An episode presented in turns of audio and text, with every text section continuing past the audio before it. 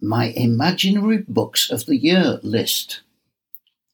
The books on this list do not exist. Not at the moment, anyway. They might in the future. The idea was inspired by a Twitter exchange with Girl Giada. Giada seems to be a rather mysterious young lady with a declared interest in music, animals, politics, and strategy.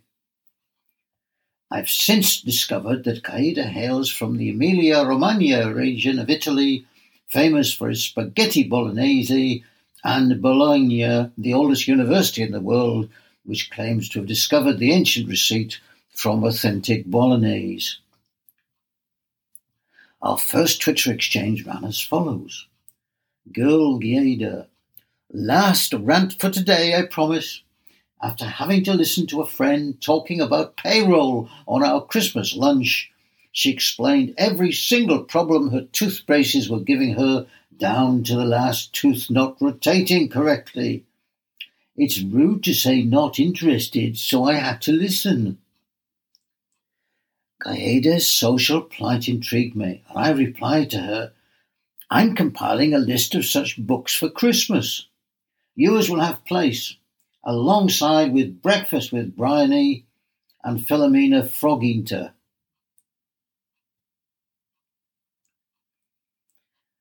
She replied, Perfect! My book will be titled Boring People, and it will be the story of a girl fighting to defend the rights of interesting people.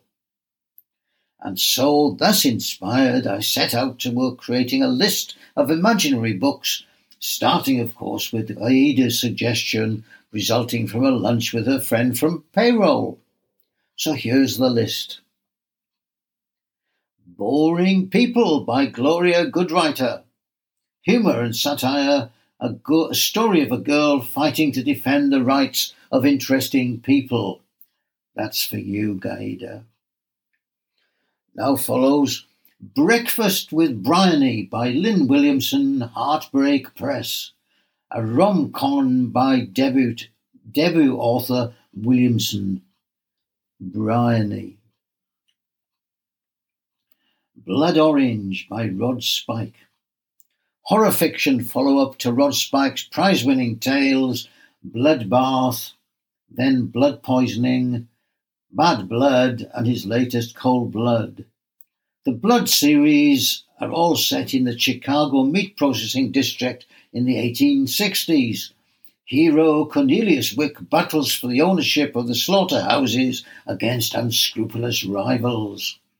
In Blood Orange, someone is engaged in illegal slaughtering of his employees on his premises using his own equipment. Cornelius, putting the gory pieces together, arrives at a satisfactory conclusion. And now, The Curious Crossword Cafe by Tudor Rickards, Bogard Press. Detective fiction from the author of the Wendy Lockinge series of campus novels. Well, that's true. A group of residents of a rural community meet regularly at the village cafe, bonded through their efforts at completing their favourite crossword. A stranger disrupts their comfortable routine and sets off a chain of events threatening their comfortable social arrangements and forcing them to face a deeper reality. And now one for the children. Philomena Frog-Eater by Mandy Goffeather, illustrated by Beryl Gray, Nipperchuckle Books, for children four to seven years old. Princess Philomena loves frogs. One day she has a visit from the handsome Prince Kermit of Muppetland, but will she eat him or marry him? And a more academic one. The Great and Woke, an investigation into the denial mechanisms of the members of East Cheadle Model Railway Society by Olivia de Hont and six co-authors, Cambridge University Press. Non-fiction. An ethno-methodological study conducted by Professor Daunt. Six members of the East Cheadle Model Railway Society each contribute a chapter and an audio tape including the sounds of their model engines in action. and my final imaginary book of the list How to Eat for 30 Pence a Day by Lee Anderson, Member of Parliament. This biting satire is written by the Member of Parliament for Ashfield.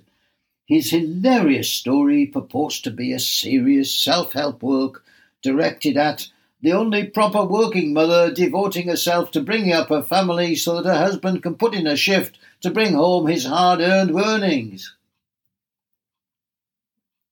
The book is written in a style described by the Times Literary Supplement as an echoing of that of Mellors in D.H. Lawrence's raunchy rom-com Lady Chatterley's Lover. So that's it. That's my list. I hope you've enjoyed it. Anyone wishing to develop the ideas further or have any ideas themselves for an imaginary list would be advised to take legal action before moving to publication.